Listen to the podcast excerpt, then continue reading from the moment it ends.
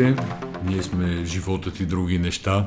Григорови, добро утро, понеделник. Ако бяхме записали подкаст вчера, нямаше да знаем всъщност тъжния край на едни големи надежди. Здравейте от мен. Говориш за Васил Божков и новината в, сутри... в сутрешния брифинг на Васил Божков. В, да, осем. в осем сутринта ли беше? Да, да, в осем. Тоест той заменя щаба вече mm-hmm. категорично. И днес сутринта той зададе въпроса дали да прави политическа партия. Ха-ха-ха. Не, ще ме подкрепите ли за нов политически проект? Каква е разликата от това, което аз казах? И в самото обращение и начина по който. Да.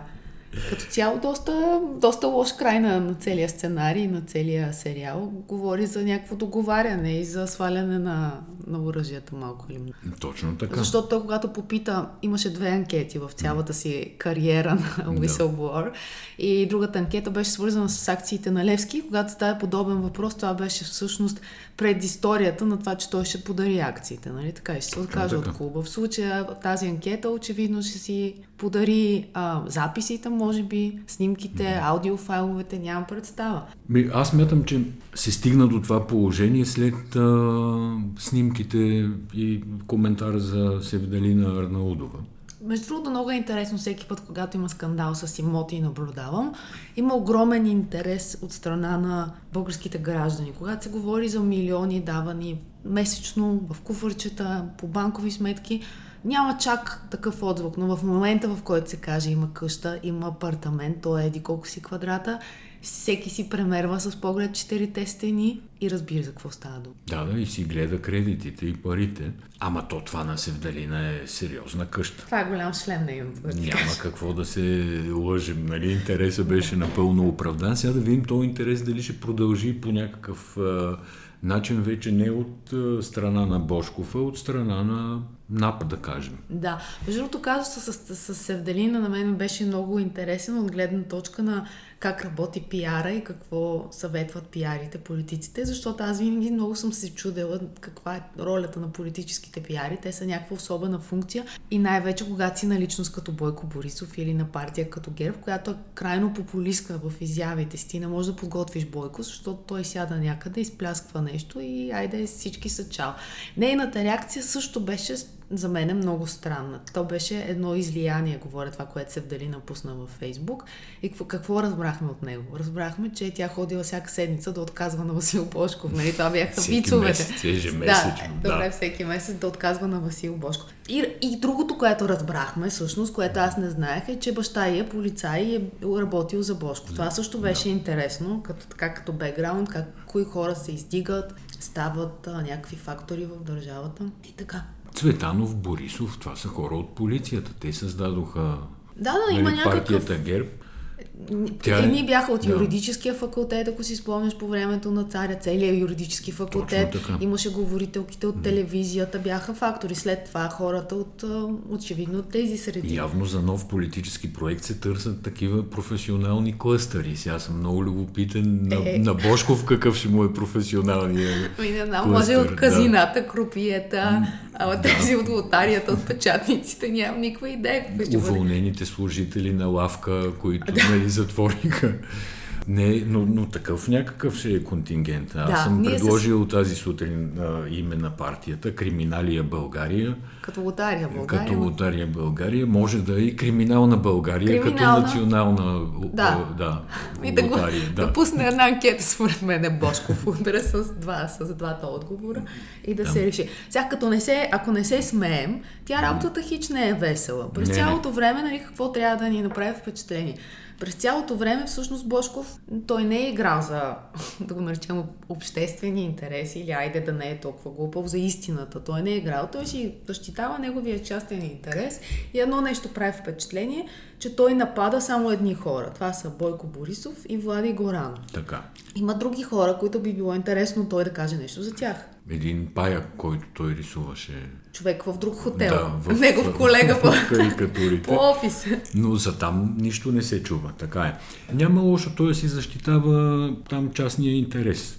Не, има много лошо във всичко, което се случва. Това следва да се очаква, нали? Човек обвинен осемнайсет пъти, по осемнайсет обвинения, половината наказателен кодекс, би трябвало да може, да има право да говори каквото пожелае. Да. Сега, въпросът е, че в българското общество неговата защитна, защитна стратегия се възприе от много хора като надежда за някакси справяне с олигархията в България и какво ли не. Корупцията, да. Защото да, просто той знае прекалено много така. Неща, които бихме искали всички ние да ги знаем. Ние само ги подозираме. Да, но реално погледнато аз не съм очаквал да... Нали, той да стане българския Томазо Бушета. Ако трябва да кажа в случай, че някой не се сеща кой е Томазо Бушета, това е италиански мафиот от Коза Ностра, който реално даде показания през, пред Джовани Фалконе, на базата на които Коза Ностра беше разбита миналия век. Да, и аз мисля, че няма основание да вярваме в тази негова роля. По, по нищо. Да, не, неговото личи. Беше нали, чисти анонс и очакване за договаряне. Очевидно анонса с Севделина Арнаудова е бил достатъчно силен и това с партията от сегашна гледна точка ми изглежда като а, такъв а, ход някакъв хем за запазване на лицето на бунтар, хем да приключи цялата история. Добре, дай да вкараме още един сюжет, такъв само по линия да ти кажа, на партиите. Забележи, че срока на анкетата е пет дни. А тя дългичката да, анкета. Според мен в рамките на пет дни каквото ще се случва, ще нещо се случи. ще се случва и той няма да пуска следващи постове с доказателства, с обвинения и така нататък. Така ми изглеждат на мен да, на нещата. Да, съгласна съм с тебе. Иначе исках да въведа паралелния сюжет с сутрешните кросове на Цветан Цветанов. Знаем, той е спортен човек, обича да тича. Веселин Маринов също, между другото, много обича да тича. Ще видим заедно, дали ще тичат заедно. заедно. Обичат да тичат. Да, ще видим, нали? Но има някакви движения в партийните редици на... на ГЕРБ, главно във Видин и Плевен. Еми е интересно какво ще излезе. Ама аз не смятам, че ще излезе голям заек. Просто многото, ако съберем две и две, нали, Цветанов тича във Видин, Каракачанов стреля с картечница. Малко започва да изглежда, че те очакват изборите да са по-скоро, отколкото е предвидено по, нали, по логичния край на мандата на Борисов, а именно есента на двайсет и първа година. Да, въпросът е дали това, е, те, това очакване за избори е във връзка с цялата ситуация, която се случва с Бобокови, Божков и така нататък. Или има друг план? Много е важен въпрос, според мен, който сигурно вече е, а ако не е съвсем скоро ще стане, въпроса с а, огромния грант, който се задава от Европейския съюз. петнайсет милиарда евро, това е сума огромна за мащаба на България, за административния и капацитет, за научния и капацитет, за бизнес капацитета. И, нали, наистина е огромна сума. Тая сума някой ще трябва да я разпределя, порциите от нея. И мисля, че това ще изостри много политическото, в кавички, противопоставяне. Много, много подпорни стени могат да се направят да. Тия, за този грант. Много. Буквално може да се подпре, така да се каже, цялото Черноморие може да се подпре, цялата... да не вземе да падне в морето. И цялата политическа система да. Може да се подпре в някакъв сговор. Това е, разбрахте за сговора, ако искаш ще продължим след малко, но това с хотела е най-голямата подигравка, която съм виждал спрямо интелигентността на избирателите. Нали, на всички ние, които гледаме телевизии, четем медии и така нататък. И ти хареса подпорно стената ли си камериер? Харесах го, но не харесах начина, по който в национални ефири се появяват живи хора, чиновници, които казват, това е укрепително съоръжение. И? Това е корупцията тук, вече прескача някакви абсурдистки сюжети и отива по-нататък в абсолютно необятни творчески простори. Аз разказвах ли ти за една снимка? Море, пясък, няма никой. И отдолу пише българите спасяват сезона България двайсет двайсет акварел. Да. Много ми хареса. Да. Защото от една страна, нали, излиза някой ти казва, много е важно сега да подкрепим туризма, брутния вътрешен продукт, а са хора, които са инвестирали в ресторанти, хората, които работят в ресторантите. От друга страна излизат някакви с тая подпорна стена. Нямам абсолютно никакво желание да подкрепям никакъв туризъм. Ма разбира се. Всичко е пунтамара, нали? Нали не е ясно. Тотална пунтамара. за това българите няма да отидат. Да. Нали, тоест, това не, е една от причините. Отидат, да. да, разбира се, но, но никога не може да има солидарност с всички mm-hmm. хаштагове, които Министерството на туризма произвеждаше през кампании, колко е хубаво на Народното море. Те само са да, освояваме едни пари. Подпорната стена не ги подпира тях, не, не, хаштаговете. Не, не. По-скоро се срива върху тях и всичко... Не ги подпирам. Но исках аз да кажа за подпорната стена на политическата класа, че според мен заради това, което се задава като грантове от Европейския съюз, може да очакваме много странни, а, как се казваше, а, обществено отговорни наеми, какви бяха, когато всички партии се съберат и станат много отговорни към град. А, национално отговорни. Национално. Да. Може да очакваме много национално отговорни коалиции на следващите да. избори. Много интересно какво ще се случи в БСП, между другото. Очакванията за Корнелия Нинова да е чао-чао Корнелия, да дойде някой млад като Кирил Добрев, с когото могат да се разберат другите млади в другите партии. Да.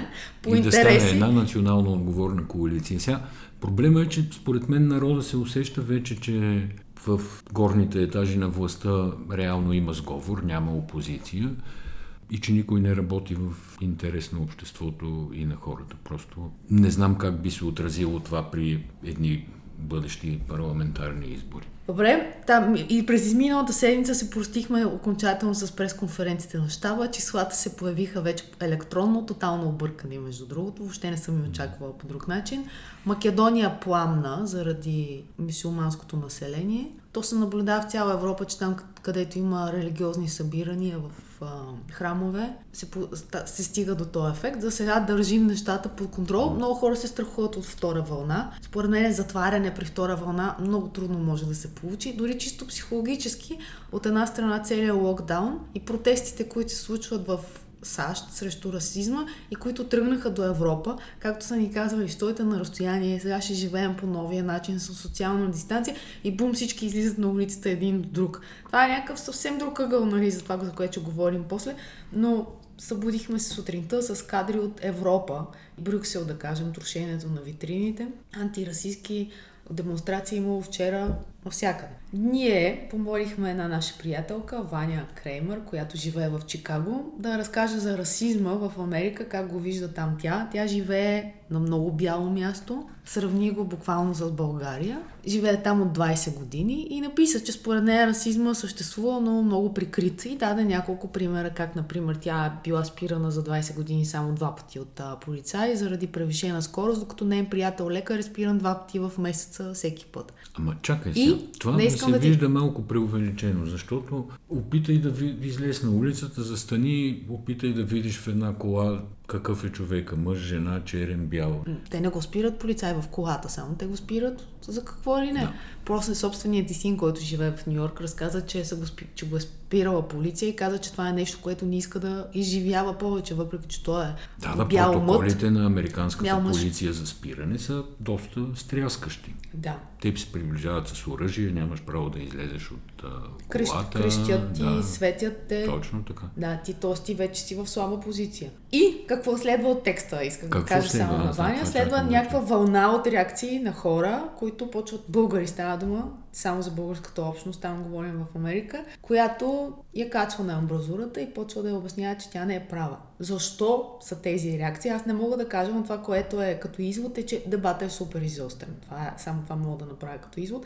Хората нямат никакво желание всъщност да, да водят някакъв разговор, а се плюят, заклеймяват и блокират. Да. Ако ме питаш за извора на новия расизъм, защото все пак Америка и света изобщо мина период от двайсет-трийсет години, в които не се говореше толкова активно за расизъм. Но това е в резултат на, бих го нарекал, злоупотребата с права от страна на различни малцинства. Не само черното малцинство в Америка, сексуалните малцинства, транссексуални и така нататък, просто защото другите са мнозинство, а когато са систематично обратно дискриминирани, естествено, че това на някъде ще избие.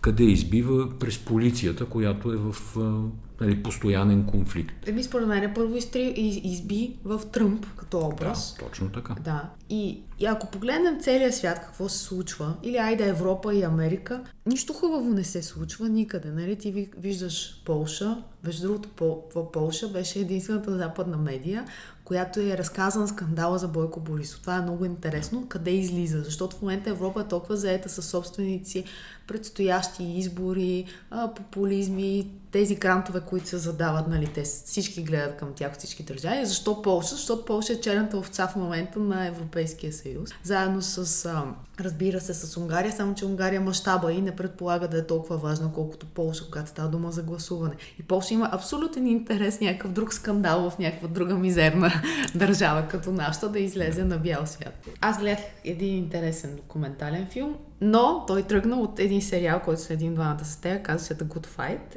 и е, има пряка връзка с това, което говорихме за момента. Тръмп там е главен герой. Отрицателен. Да, и в смисъл аз силно привличам, да. Като казвам, че е главен герой, но минава да. Една силна политическа линия, заповядай.